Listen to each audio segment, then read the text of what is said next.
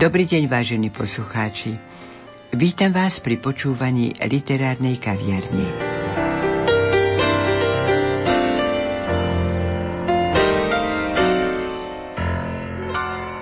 Vítam hostia v bratislavskom štúdiu Rádia Lumen, monsignora Mariana Gavendu. Ste obľúbeným kazateľom, ale aj pútnikom. A práve to by som chcela zdôrazniť, lebo vďaka tejto záľube, ak to môžem takto povedať, o mnohé zážitky z vašich ciest po svete a návštevy mnohých duchovných miest ste sa podelili s ľuďmi aj knižne. Ja mám na mysli teraz Fatimu a Lurdy. Viem, že tých publikácií je oveľa viac. Ale dovolte, kým vám odovzdám slovo, Chcela by som vám prečítať z kultúry list amerického židovského rabína Majera Schillera, ktorý zdôraznil, aby katolícka církev brala vážne fatimské posolstvo, ktoré má veľký význam pre celé ľudstvo. Že pápeži sa zdráhali zasvetiť Rusko nepoškvrnenému srdcu Pany Márie, Rabín považuje za znamenie bezmocnosti a slabosti cirkvy, ktorá nie je odhodlaná zabojovať a poučať ľudstvo, ktoré sa od Boha odvrátilo, hovorí doslovne o bojazlivej cirkvi. Fatima sa stala pre pokoncilovú cirkev nepríjemnou, pohoršlivou, lebo vieru a morálku berie veľmi dôsledne – doslovne tvrdí, že pokoncilová církev je infikovaná relativizmom, subjektivizmom a náboženským pluralizmom a bola by najradšej fatimské posolstva odsunúť niekde do zabudnutia. Toľko rabín Majer Schiller. Tak ďakujem pekne aj za pozvanie, aj za tento úvod, ktorý síce sú to citované slova rabina, ale jeho slova odrážajú veľmi rozšírené názory eh, na našu tému. Tu by som začal práve tým církev, lebo to sa ma často pýtajú, čo tu církev robí. Je nejaký drobný problém na Slovensku a novinári, čo tu církev robí? No tak poviem, má 15 tisíc stredných škôl na svete. Církev je veľmi široký pojem, tak ako môžeme povedať, Slováci sú ako no sú. Slováci sú štedrí? Sú. Slováci sú bohatí? Sú. Aj chudobní. Slovo máme aj na malom Slovensku všetky možné triedy, aj spoločenské, aj postoje, aj povahy. No a církev je úžasne komplexná realita, že povedať, že církev je len, no, možno církev v západnej Európe má trochu iné charakteristiky, ale úplne iné v Južnej Amerike. Že tam je vitálna, tam je sociálna a tak ďalej. Takže nemôže sa povedať celá církev. E, tu by som tú bojazlivosť, to je jedna, jedno z takých, by som povedal, obvinení alebo výčitiek. Isté, že to stanovisko oficiálnej cirkvi, teda Svetej stolice, aby sme povedali, a postupne pápežov, bolo aj zdržanlivé, lebo také aj musí byť. Koľko sa časom prejavilo, že tých zjavení bolo falošných. Hovorí mi pán kardinál Tomko ešte, keď robil na kongregácii pre náuku viery, nie prefekta, ale teda e, mal veľmi význačné oddelenie vieroučné na starosti. Mal som taký veľký pracovný stôl, veľa tých zásuviek, šuplíkov a najväčší bol dole a tam som mal napísané vyrieši pán Boha čas. A všetko, čo nebolo jasné, som si tam zakladal a raz za rok som to tak prešiel a som zistil, že už za ten jeden rok koľko za toho vyriešilo samo.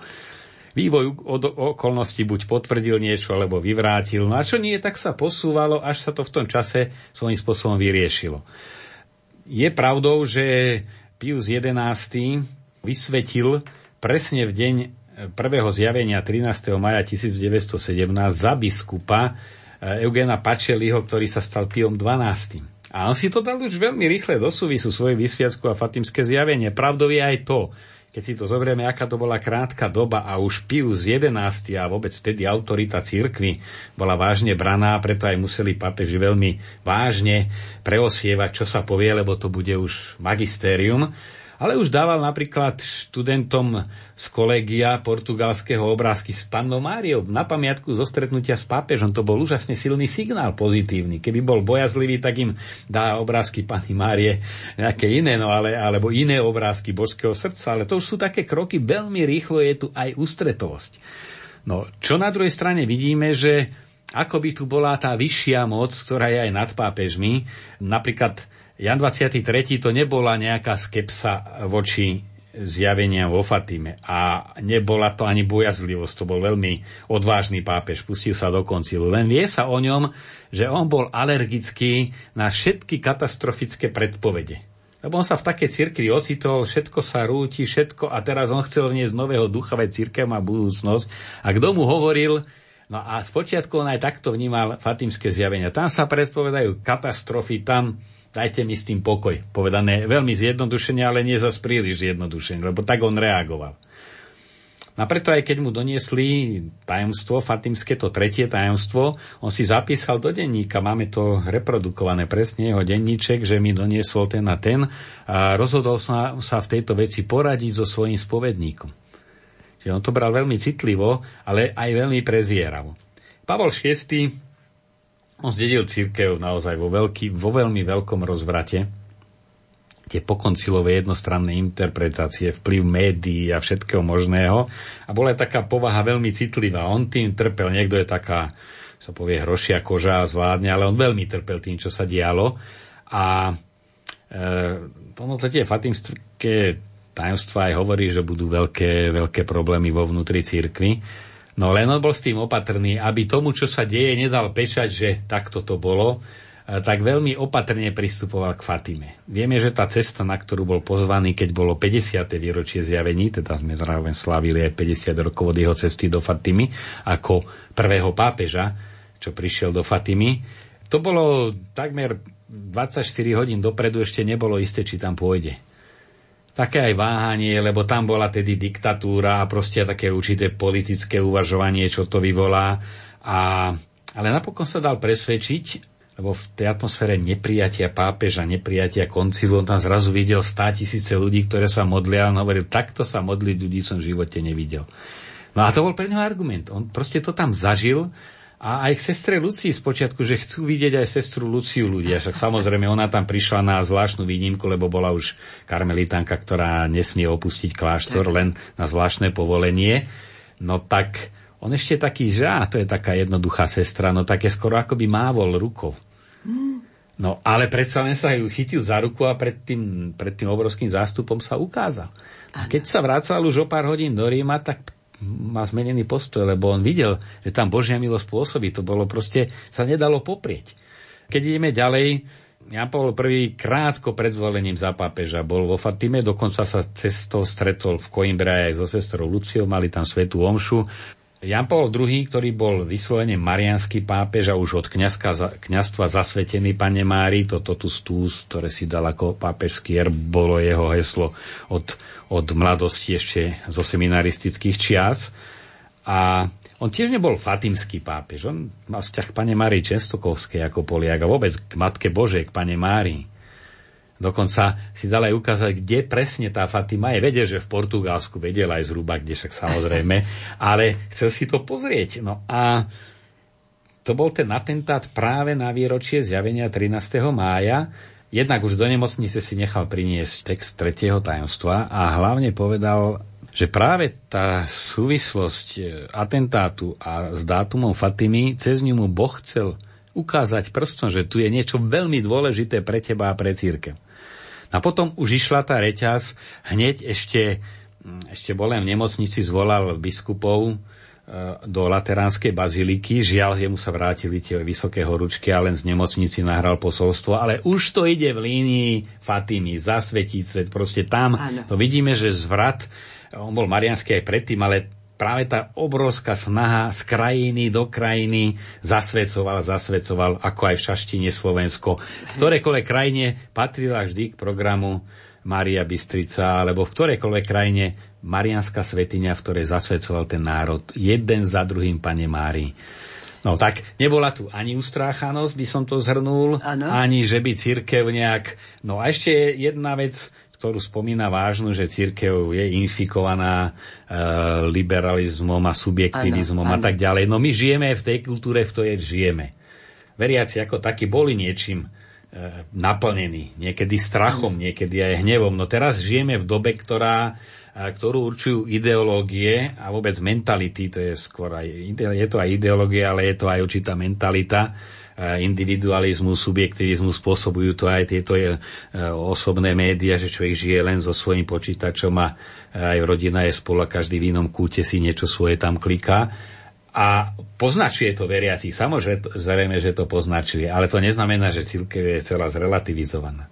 Tí ľudia určitým spôsobom reagujú, nevedia komunikovať, stráca sa, e, neviem, schopnosť vôbec vytvárať si pojmy, stráca sa vykorenenosť, ale církev tu zase na druhej strane, ja sa v tom pohybujem, prináša aj úžasné riešenia, perspektívy, sú synody, ktoré sa tým zaoberajú. Čiže Rabin má aj pravdu, že je, sú tu tieto javy, ale zase, keď ich skúmame komplexne, má to aj opačnú stránku, teda aj pozitívnu stránku mince.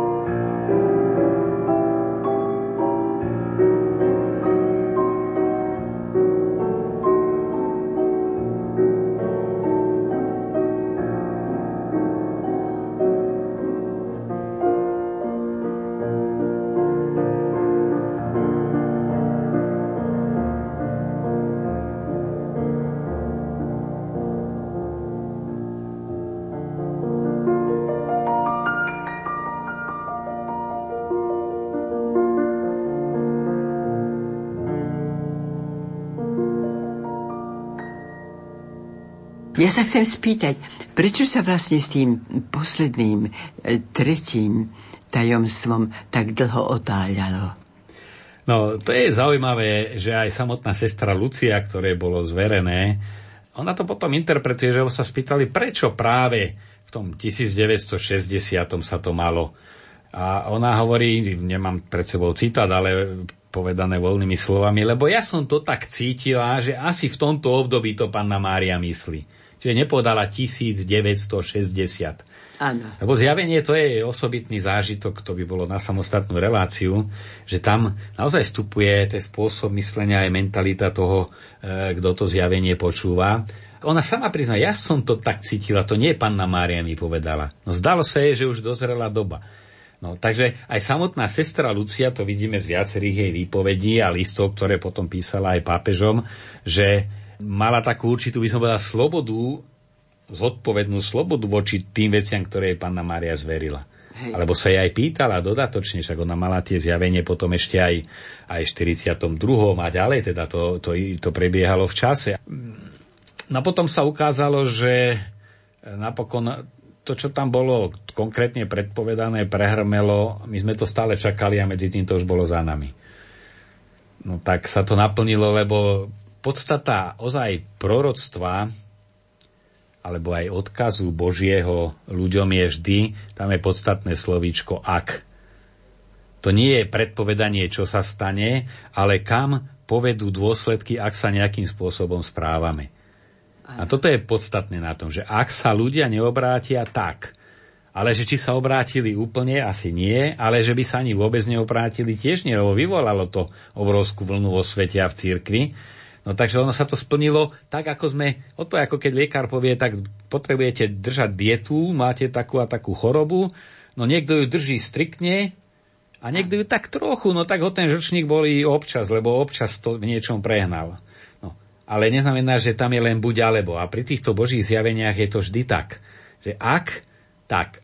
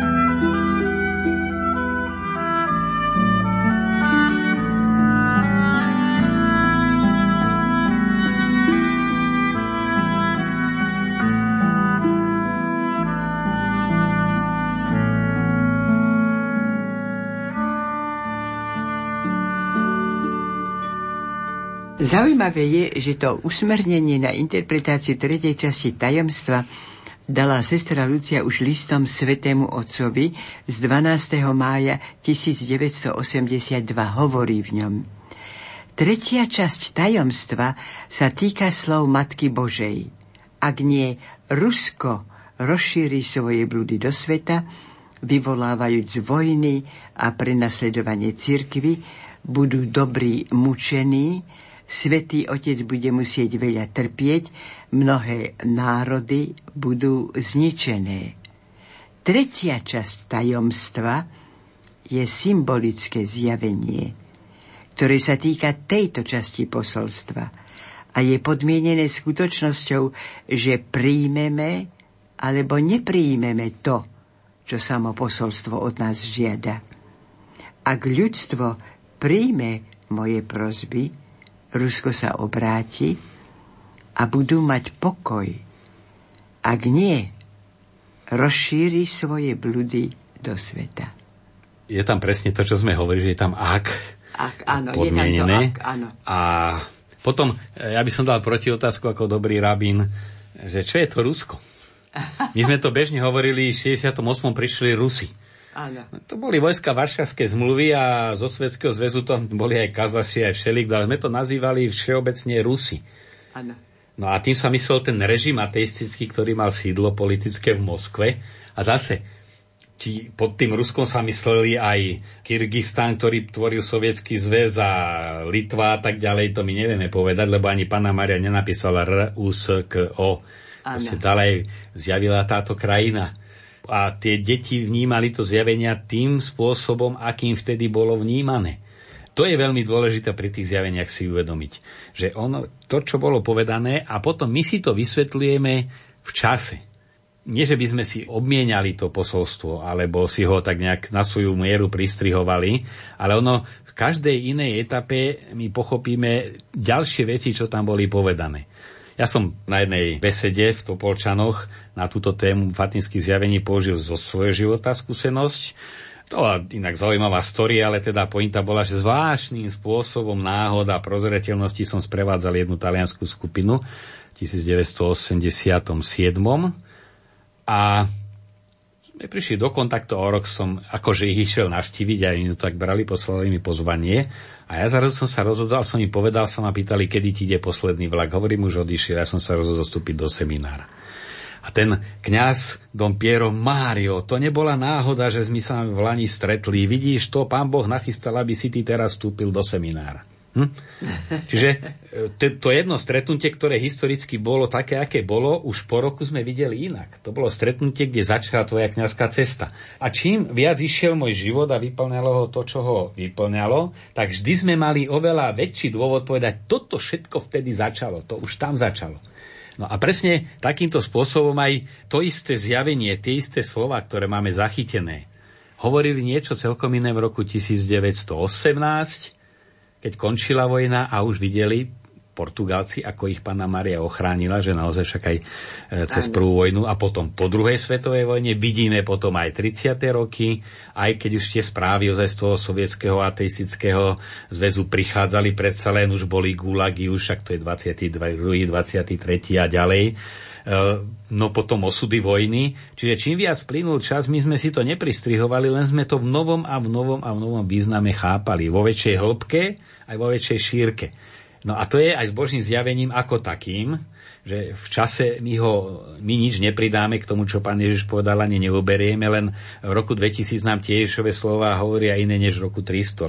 No takže aj to zjavenie treba chápať, ako sa hovorí, dynamicky. Zjavenie je dynamické, je to skutočné Božie, 100% Božie zjavenie, aj tento druh zjavení. Že to je proste v procese a preto aj papež Benedikt hovorí, áno, určité predpovede sa naplnili, ale e, odkaz pokračuje, dokonca tam má slova. Bol by naivný, kto by si myslel, že ten odkaz už skončí, však on je rovnako aktuálny a možno ešte viac teraz. Takže v tomto zmysle teda je to odkaz, ktorý si treba v každej novej dobe interpretovať, čo teraz nám hovorí.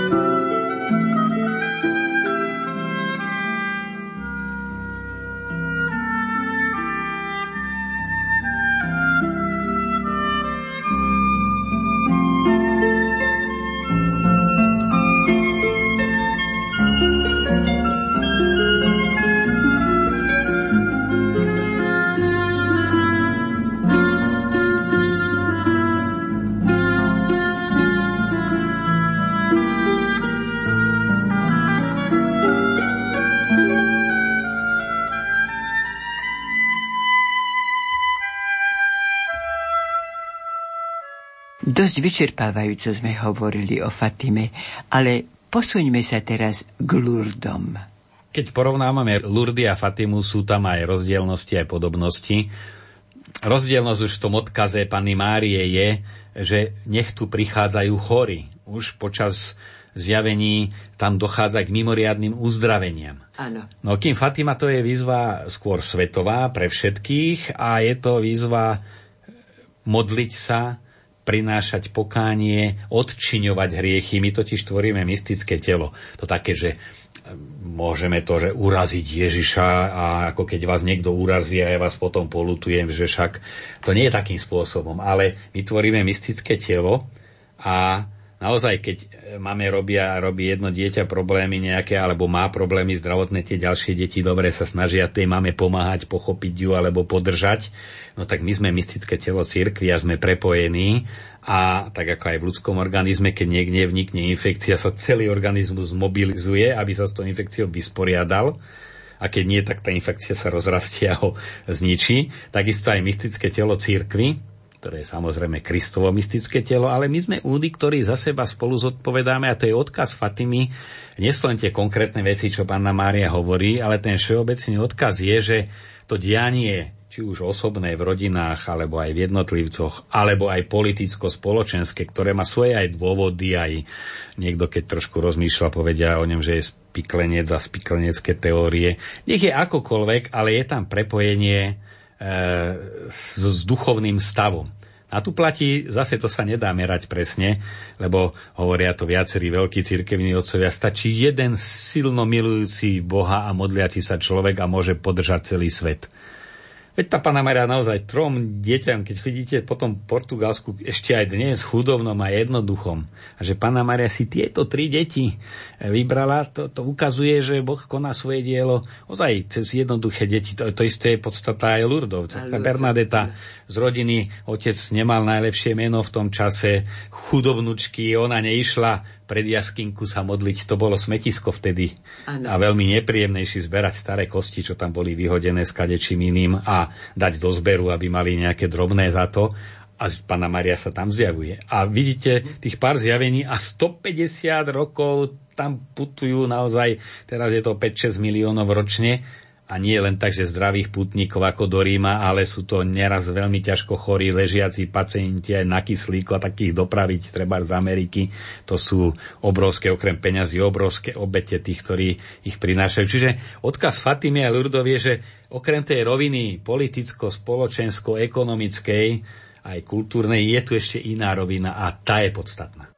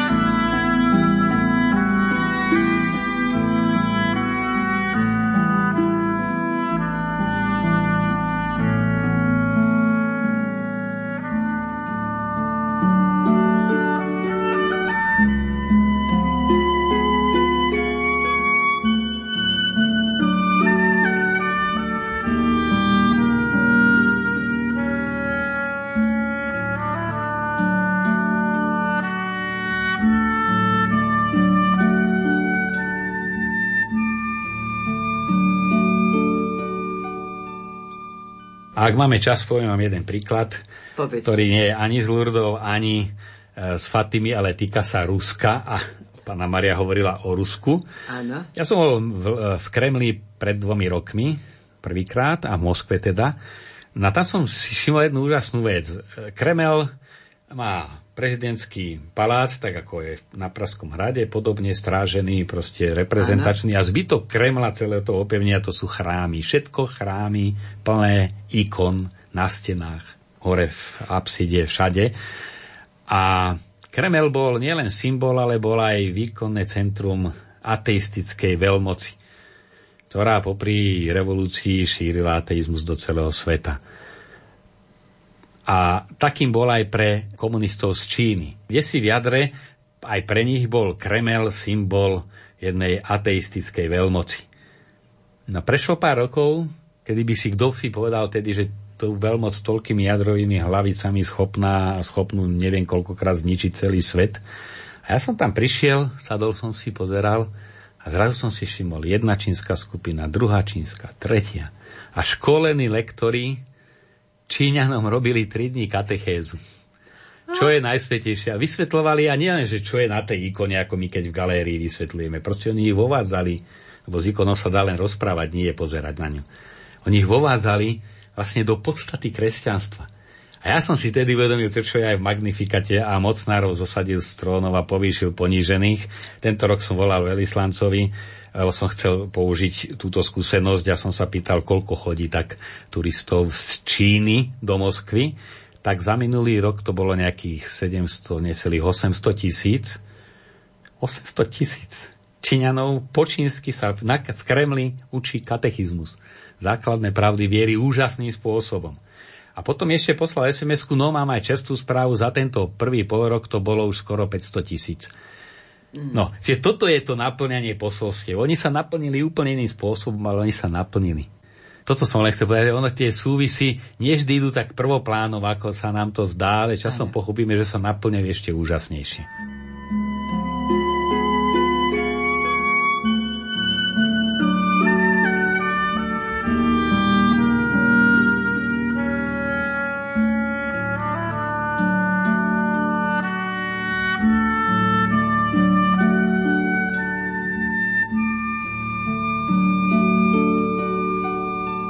Na našej relácii spolupracovali monsignor Marian Gavenda, hudobná spolupráca Diana Rauchová, zvukový majster Matúš Brila a lúči sa s vami Hilda Michalíková.